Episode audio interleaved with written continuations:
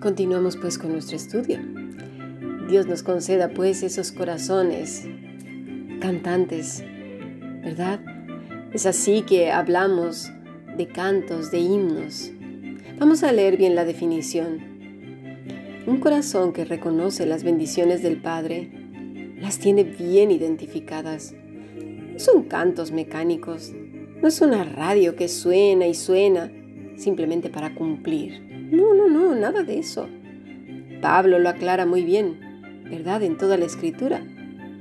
También lo vemos en Hebreos 13:15. Dice así, así que ofrezcamos siempre a Dios, por medio de Él, sacrificios de alabanza, es decir, fruto de labios que confiesan su nombre. Eso hacía nuestro Señor Jesús aún en el grito del tremendo dolor que va más allá de lo corporal, pues era la ira de Dios, santo y justo, la que estaba cayendo sobre nuestro amado Jesús. Aún en ese momento nuestro Señor exclama, Dios mío, Dios mío.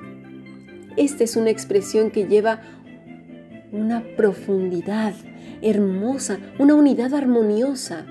¿Por qué? Porque dice mío, Dios mío. Así como la palabra que leemos en, Cantar de los Cantares, mi amado es mío y yo soy suya. Esa unidad, ¿verdad?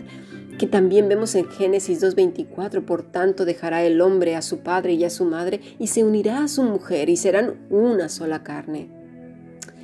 Pero esto difícilmente lo podemos entender porque en este siglo en el que vivimos, ya no existe profundidad. No significa nada, es una frase hecha que se dice como voto matrimonial. A lo mejor para uno de los miembros de la pareja quiere decir realmente la, la fusión de dos personas para hacerse una delante de Dios. Pero no es así. Vemos incluso dentro de la iglesia matrimonios destrozados, adulterio, violencia, desamor, costumbre, desasosiego, mucha tristeza. El enemigo ha hecho bien su trabajo, ¿verdad? Pero el matrimonio es un paralelo de la vida con nuestro Señor Jesucristo. Es un compromiso de amor y gratitud de toda la vida. Nosotros la iglesia somos comparados como, como la novia, que no concibe su vida sin el amado una novia enamorada que no tiene ojos ni oídos para nadie más que para su amado. No puede dejar de pensar en él. Compone canciones y poesías para su amado, pues los minutos, los segundos sin comunión con él le parecen eternos. Son esos dos ejemplos que la Escritura nos da para comprender la relación del Padre con el Hijo de la iglesia con Jesús, de cada individuo con, con, su Salvador, llenos de su Espíritu Santo, quien nos conduce precisamente a ello. Dice después nuestros pasajes que estamos estudiando, en ti esperaron nuestros padres. La palabra es batak, es un poco difícil de pronunciar. Quiere decir esperaron, se apoyaron, pero fíjate estas dos, estas dos palabras la, reafirman más, se hace más entendible. Seguridad, tranquilidad. Y esto es lo que a veces nos falta. No, no podemos tener un corazón cantante porque está inquieto. Lo empañan los afanes del día a día. Por eso Jesús dice, ¿de qué te preocupas? No tienes control sobre el mañana ni sobre el pasado, ya pasó. Gózate en la bendición que estás recibiendo ahora. Disfruta lo que tienes justo hoy, en este momento, mientras estás escuchando este, este podcast. Gózate en eso. No te preocupes por más al rato. Ya llegará. Ya llegará. El Señor tiene bendiciones que continúan cada día. Su presencia en nuestros corazones es de continuo. Eso te permitirá disfrutar lo que tienes justo ahora. A veces los afanes empañan la bendición, de tal manera que ni siquiera nos damos cuenta. Dios nos conceda ser personas reposadas, de verdad. Porque los demás nos observan, nuestros hijos, nuestras parejas, todos. Es como si estuviéramos en una vitrina. Mira, veamos a Jesús. Él es nuestro ejemplo. Vamos a ponernos en contexto. Días, semanas antes de la crucifixión, ya lo iban a traicionar, ya estaba en el corazón de Judas, ¿verdad? La situación era tensa porque los fariseos y toda la pandilla estaban detrás de él, buscaban que cayera. De hecho, muchas veces intentaron matarlo, ¿verdad? Tirarlo por un despeñadero. Entonces estamos viendo más o menos una escena tensa.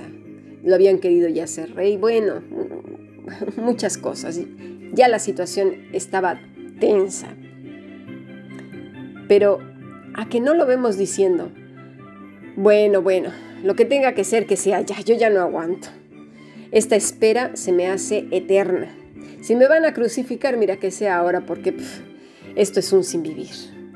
Me mata estar viendo cómo pasan los días y los días y nada. Total, si me voy a morir, pues que sea ya. ¿Mm? Ya, ya, no, aguanto. Esto, esto, esto no es justo como decimos nosotros. Esto es un sin vivir. No, no, no, no, no. Esto me supera. ¿Verdad que no? Me maravilla el reposo de su alma en la voluntad del Padre. No alcanzo a imaginar ni comprender ese tremendo dominio propio, toda la suma del fruto del Espíritu Santo gobernaba todo su ser su vida. Él es nuestro ejemplo. Él es nuestra armonía. Y de ahí ese corazón que canta, que medita y se maravilla, que saborea toda bendición, que es agradecido, que está dedicando su vida entera, todo lo que hace, dice, piensa, para el agrado del Padre. ¿Cómo? En comunión con el Hijo porque apartados de Él, el resultado que será una gran religiosidad, un sepulcro, mira, bien adornadito con sus flores de colores, bueno, lo más hermoso por fuera, ¿verdad?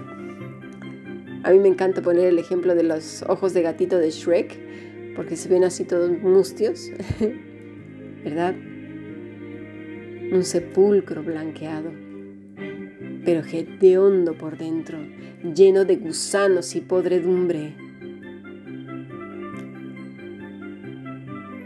Señor, líbranos del autoengaño.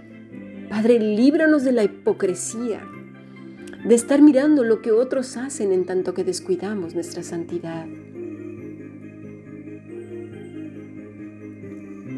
¿Cómo tener un corazón cantante? Un corazón cantante es aquel que medita de día y de noche en el Señor. Cuán dulces me son, Señor, a mi paladar tu palabra. Medito en ella todos los días, me son preciosos tus pensamientos. Cuán grande es la suma de ellos. Oh Señor, si los enumero, se multiplican mucho más que la arena.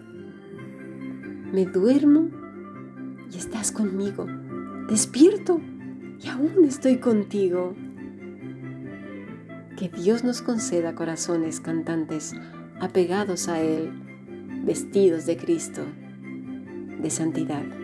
Sigamos aprendiendo. Bendiciones.